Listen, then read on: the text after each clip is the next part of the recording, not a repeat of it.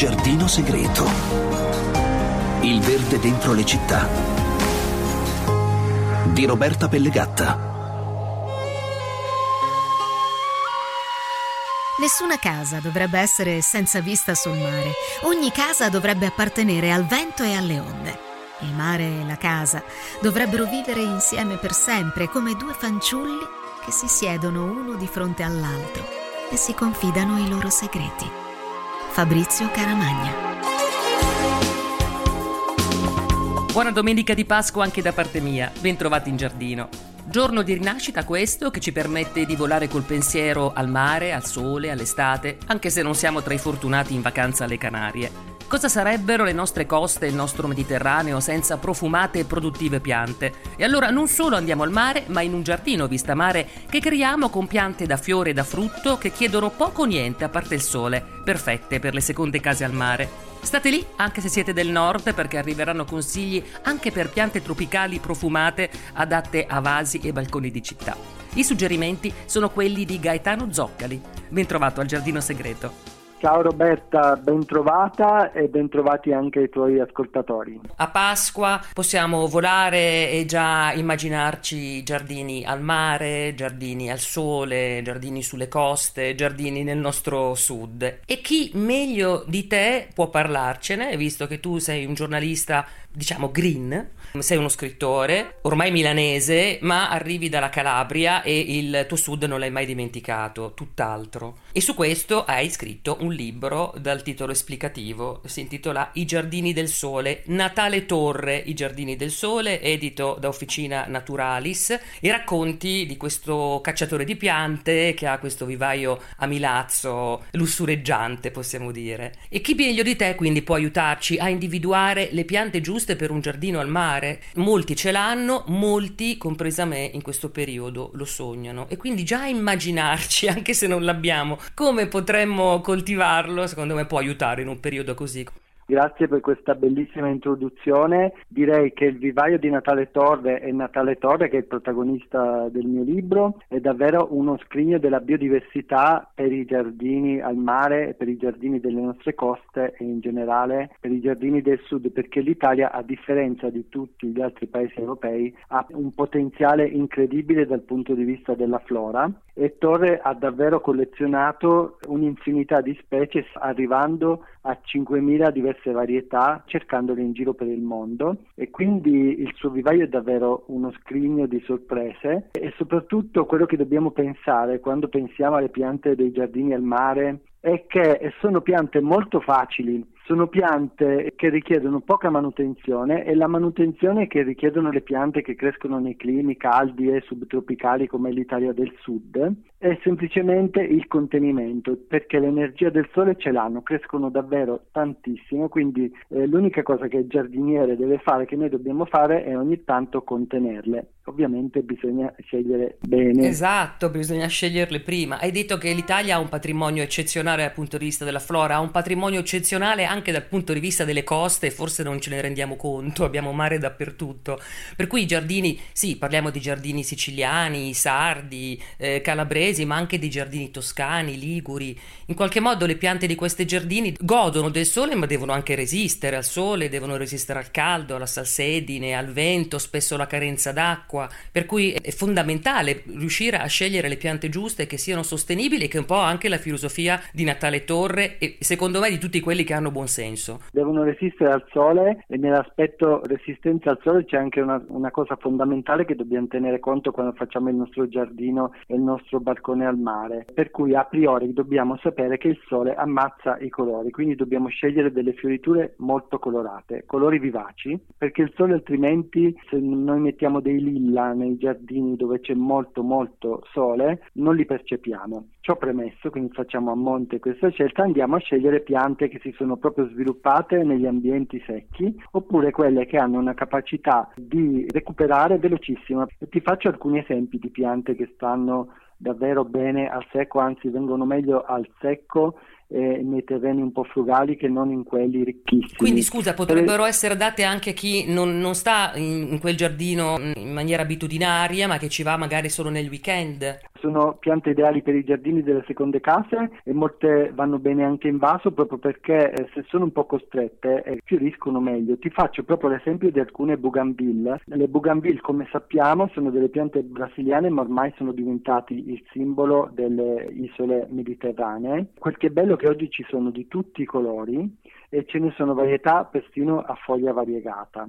Ce n'è in particolare una serie che ho scoperto da Torre che si chiama Mini Tai. Questa serie comprende delle varietà che sono molto compatte, quindi vanno bene per i vasi, hanno le foglie piccolissime e crescono erette, quindi come dei cespugli. Non sono il classico rampicante enorme che deve avere spazio. E queste sono favolose, esistono di tutti i colori e io suggerisco comunque i colori intensi perché appunto reggono meglio il sole. Per esempio, e quale poi... colore preferisci della Bougainville Mini Tai? Per esempio il porpora è favoloso e anche l'arancione è bello perché è un colore molto caldo, è un arancione ruggine e si sposa spesso con i colori del nostro sud, quindi magari eh, contrasta con eh, gli intonaci azzurri o le finestre verdi o celesti, quindi comunque anche a livello di colore sta benissimo e soprattutto cresce in maniera eretta, quindi non dobbiamo dargli un sostegno. Quindi non è complicato Men- coltivare una bougainville? Assolutamente no, addirittura se una bougainville la mettiamo in terra la dobbiamo annaffiare solo nel primo anno dopo averla piantata, poi ce ne possiamo dimenticare. E se uno vuole proprio la classica Bougainville grande, io consiglio la varietà Sensation, che ho scoperto proprio da Torre, è di un eh, rosa molto intenso, rosa carico, e ha la particolarità che le sue foglioline colorate, che sono foglie fucsia, e sono quelle che noi consideriamo dei fiori, ma in realtà sappiamo che i fiori delle Bougainville sono piccolissimi e sono circondati da questo bel foglio fogliame colorato, ecco Sensation ha la particolarità di mantenere il colore anche quando i fiori sono appassiti, per cui è una pianta che è perennemente di questo colore rosa davvero carico, è spettacolare e può riempire una pergola, una facciata, può coprire un muro di una recinzione, oltretutto è la migliore recinzione naturale la Bougainville perché ha anche le spine, quindi sfido a scavalcarla. Ci regala tutto, buon umore e anche sicurezza. Assolutamente. Un'altra pianta che non può mancare è la plumeria, che noi conosciamo in maniera esotica come frangipani perché le vediamo magari nei posti più esotici dove andiamo in vacanza, ma la plumeria è una pianta che ormai è tipicamente siciliana, tant'è che ne esiste una varietà che si chiama palermitana è una pianta che è arrivata nel Settecento via mare perché la Sicilia è un crocevia anche botanico ed è profumatissima, può stare in vasi davvero piccoli perché si comporta quasi come se fosse una pianta succulenta, si accontenta davvero di annaffiature saltuarie. Se andiamo a Palermo basta alzare gli occhi e su tutti i balconi c'è questa pianta simbolo che ha dei mazzolini di fiori bianchi e gialli profumatissimi, con queste foglie lunghe, stupende, davvero quasi una pianta scultorea molto fotografica. Me la ricordo nei giardini di Creta, incantevole, la plumeria. Plumeria, sì, la plumeria varietà palermitana consiglio perché è proprio quella tipica del nostro sud, però ovviamente ne esistono di tantissimi colori, ci sono degli ibridi ormai di tutti i colori, però questa è anche proprio la più frugale Tante volte è bene scegliere le piante antiche perché se sono antiche vuol dire che hanno davvero imparato a sopravvivere nelle nostre mani, che non sempre sono gentili. Quindi eh, quella è una garanzia di sicurezza e questo è proprio la plumeria che più di tutti si è adattata ai nostri climi. Piante sì. antiche, mm, perché in questo libro, che poi è un libro sotto forma di intervista, io per esempio mm, l'ho letto con accanto il cellulare per vedere le foto delle tantissime piante che sono descritte in cui mm, milanesi come me si perdono, in modo da poter no, vedere i colori, le forme di queste piante raccontate. Però ecco, Natale Torre dà anche continuamente consigli di, di sostenibilità tra cui per ah. esempio la scelta delle piante antiche, la scelta della biodiversità anche in un piccolo giardino, il rispetto delle piante. Lui parla delle piante come individui perché individui sono, soprattutto del valore della biodiversità che è anche un grande aiuto per il giardiniere perché mescolando piante di tipo diverso mettendole insieme, quindi non facendo una monocultura col balcone solo di mandarille o solo di gerani, le malattie arrivano meno. Le piante tra di loro si aiutano. Da abbinare alla plumeria o alla Bougainville che ti suggerivo, per esempio, potremmo metterci la Duranta, Duranta erecta, che è una pianta che sta benissimo al secco, in particolare c'è la varietà Gesha Girl che fa questi grappoli di fiori blu con il margine dei petali bianco e poi si carica di bacche gialle. Quindi c'è sulla pianta con queste foglie verde lucido questo bellissimo contrasto fra il blu dei fiori e il giallo delle bacche. Fiorisce tutto l'anno ed è anche profumatissimo, per cui è davvero un regalo incredibile e inatteso. È poco diffusa, ma è facilissima durante Erecta. Durante Erecta, Geisha Girl, fiori blu, ma queste piante mh, mm, che ci stai consigliando vanno bene anche in giardini particolarmente vicini al mare? Vanno bene nei giardini vicini al mare perché tollerano bene sia la salsedine sia il vento forte. Durante in particolare è bellissima anche per le recinzioni proprio perché il, i suoi fiori sono penduli quindi fanno questo effetto un po' cascata e profumano quindi quando passiamo sul marciapiedi del giardino veniamo investiti dal suo profumo delicato. Un altro esempio che ti posso fare, sempre a proposito di fiori blu, è il Solanum rantonetti. Non ti sto parlando di piante rarissime, basta cercarle, è un cespuglio è pieno di fiorellini viola praticamente tutto l'anno. Nei climi miti, anche in Liguria, fiorisce fino a dicembre. Davvero non richiede altro che una potatura ogni tanto. Solanum prova- rantonetti. Sì, provare per credere può stare anche dieci anni in autogestione, magari per delle foglie, ma nel momento in cui noi lo riannaffiamo si riprende velocissimo. È proprio la pianta ideale per i giardini delle seconde case. Perfetto. Da utilizzare sia nelle aiuole basse sia nelle fioriere ci sono ad esempio le lantana camara. Le lantana camara sono delle piante eccezionali, continuamente in fiore, esistono di colori che vanno dal giallo al rosso all'arancione e anche bicolori fanno dei grappolini di fiori piccoli che attirano moltissimo anche le farfalle, quindi ci danno il valore aggiunto di portare in giardino anche una grande biodiversità. La lantana e... l'ho vista spesso nei giardini sardi, per esempio. Sì, esattamente. E quello che è bello delle lantane è che adesso sono diventate piante di cui si stanno ottenendo molte varietà nuove, quindi comunque c'è molta eh, varietà adesso quello che è anche importante è che queste eh, varietà che sono ottenute di recente producono pochissimi semi e quindi la pianta diventa anche poco eh, invasiva e non si va a diffondere nell'ambiente. Quelle che piantavamo una volta creavano tantissimi semi, soprattutto la classica lantana rosa,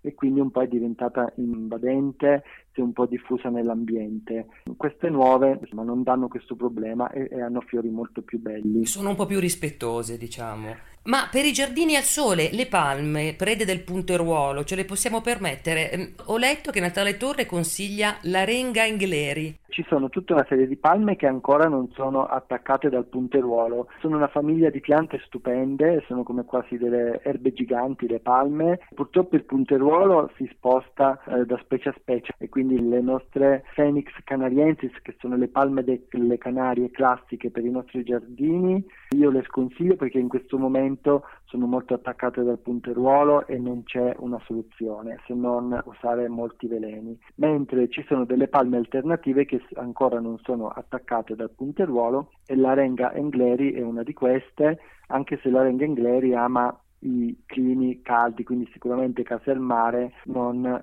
zona milanese.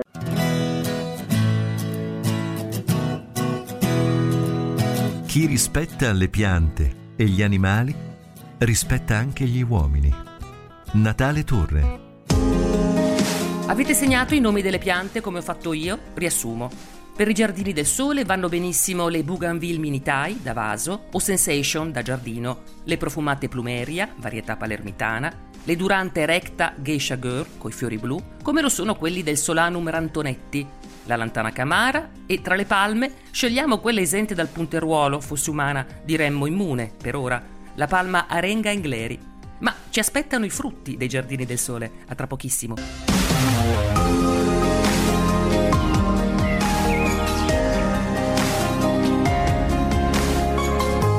Il giardino segreto.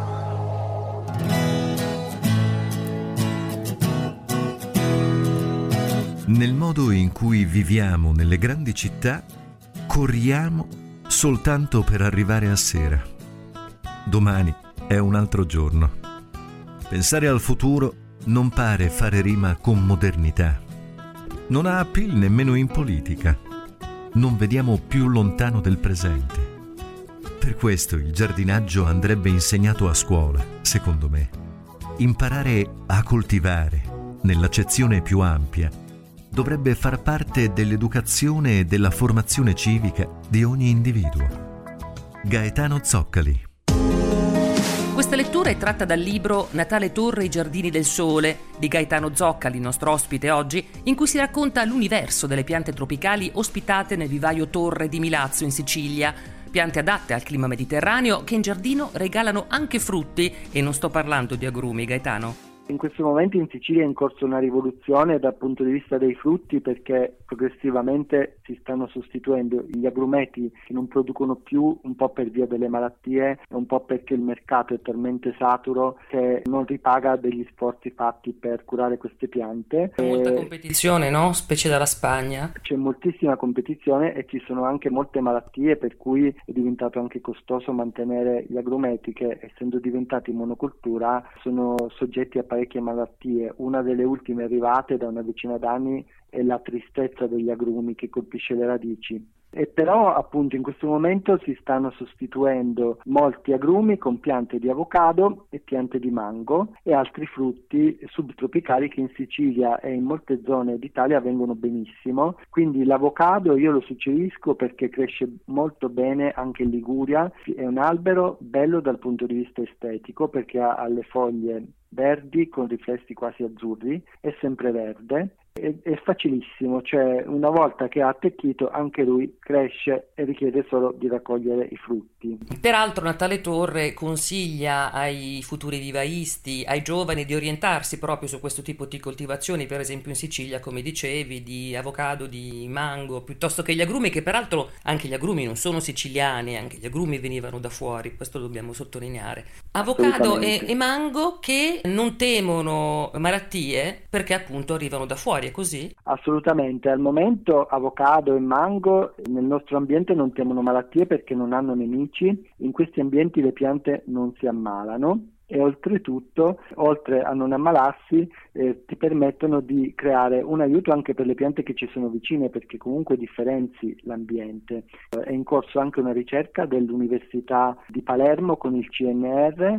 di cui eh, Natale Torre è partner, è una ricerca che è iniziata proprio quest'anno, lui è l'unico vivaista che fornisce le piante per uno studio proprio sulla sostenibilità di queste coltivazioni in Sicilia, per cui c'è lui e ci sono i suoi 15 clienti che già producono manghi ed avocadi in Sicilia e e questi frutti sono eccezionali per sapore. Io consiglio a tutti quando possibile, eh, anche se costano leggermente di più, di assaggiarne uno perché si sente davvero la differenza rispetto a quelli che arrivano dall'altro capo del mondo e quindi sono raccolti acerbi oltre che non essere sostenibili perché devono fare un viaggio di migliaia di chilometri. Quindi si sente il chilometro zero, ecco. Si sente il coefficiente zuccherino di questi frutti, studiato da questo um, team di ricerca, eh, quest'anno era pari a quello delle caramelle quindi davvero pasticcini, non frutti, alberi di pasticcini. Eh, mm, Gaetano, ma mh, mm, proprio pensando all'equilibrio generale, piante che non hanno nemici, non possono in, in qualche modo danneggiare l'ambiente intorno, piante che arrivano e non hanno nemici? Allora, queste piante hanno bisogno dell'uomo per diffondersi, non possono andarsene in giro da sole. Questo è il primo grande problema di cui oggi bisogna tenere sempre tenere presente oggi quando si fa una nuova coltivazione. Eh. Queste sono piante che vanno riprodotte dall'uomo, vengono anche innestate eh, su manghi più resistenti, quindi non se ne vanno in giro da sole con i semi. Peraltro sia avocado sia mango sono piante che hanno dei semi molto grossi, progettate dalla natura per essere portate in giro dai grandi mammiferi che una volta si cibavano di questi semi. Quando questi grandi mammiferi si sono estinti, l'unico mezzo per diffonderle è rimasto proprio l'uomo per cui diciamo che sul mango avocado proprio questo problema non esiste e oltretutto le piante importate dai professionisti seri come Torre da tutto il mondo fanno una quarantena, sono assolutamente certificate per non portare malattie nuove Quindi di solito chi porta in giro le malattie siamo noi appassionati che magari ci mettiamo in valigia un pezzetto di pianta, una tarea o ci portiamo una pianta dall'altro capo del mondo, anche se non si può, in quel caso il rischio è maggiore. Mm, Ma chi lo fa in questo caso si tratta di, di, appassionati mm, veramente scriteriati, perché non si porta nulla, nulla in valigia esatto, nascosto, esatto, assolutamente. Esatto. Comunque mm, questi eh, mango e avocado, oltre che ad essere coltivati in Sicilia, possono tenerci compagnia nel nostro giardino al mare. Allora, per quanto riguarda il mango, deve essere al mare entro i 150 metri dalla costa perché il mango non ama le temperature che scendono sotto i 7 gradi. Sotto i 7 gradi la pianta sopravvive però non produce bene, però è anche bene che produca se noi vogliamo un mango, quindi diciamo che il mango è più sensibile alle basse temperature. L'avocado invece basta che le temperature non vadano sotto zero, quindi sicuramente in massima parte in molte zone della Puglia, della Calabria, della Sardegna e coste fino a Napoli e poi la Liguria resistono bene. Teniamo conto che Torre ha moltissimi frutti tropicali che crescono anche a temperature inferiori.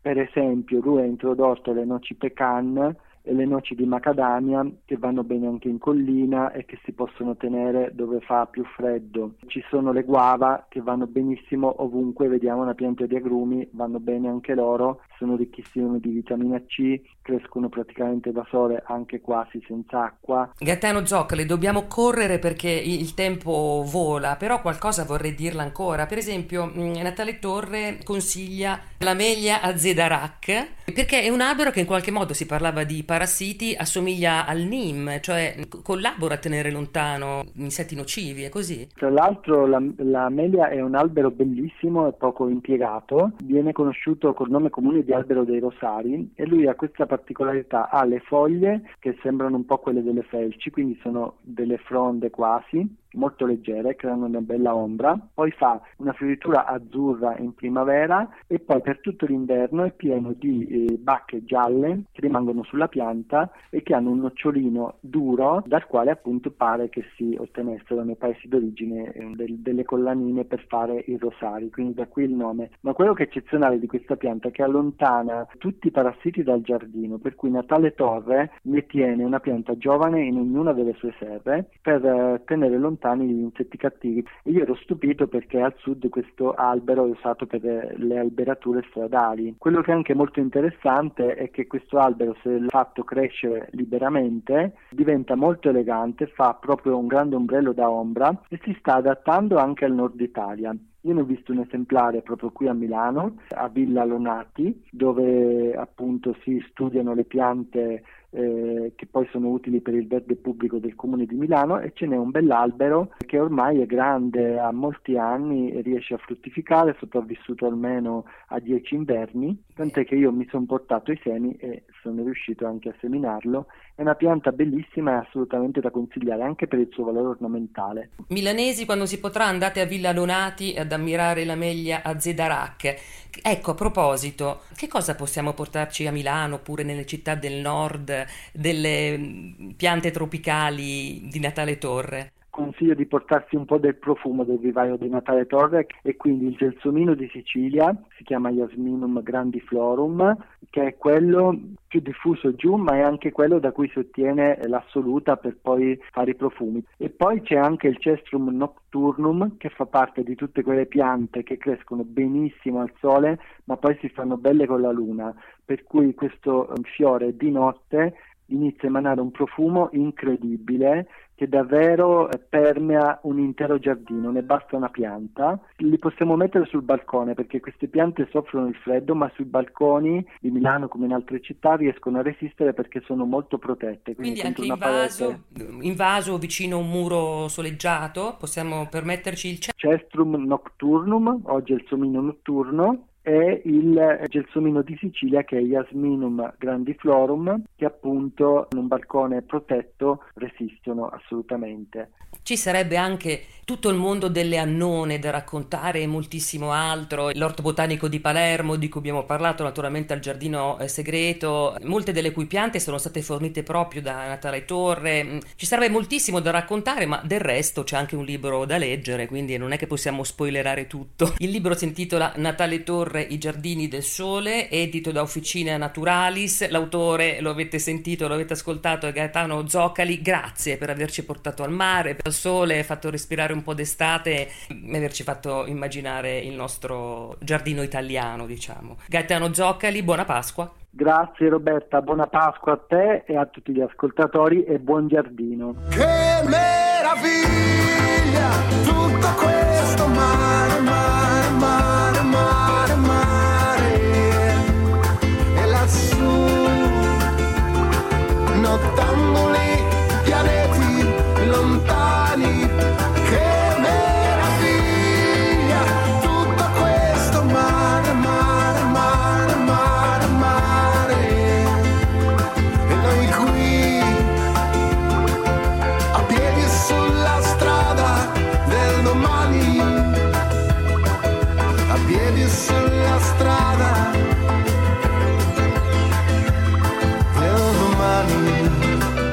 Grazie per essere stati in giardino con me anche in questa domenica di Pasqua. Ci risentiamo tra una settimana, sempre alle 15.30. Per riascoltare questa puntata dedicata ai giardini del sole, entrate nel sito radio24.it o sulle piattaforme podcast cercando Il giardino segreto. Ancora auguri da Roberta Pellegatta.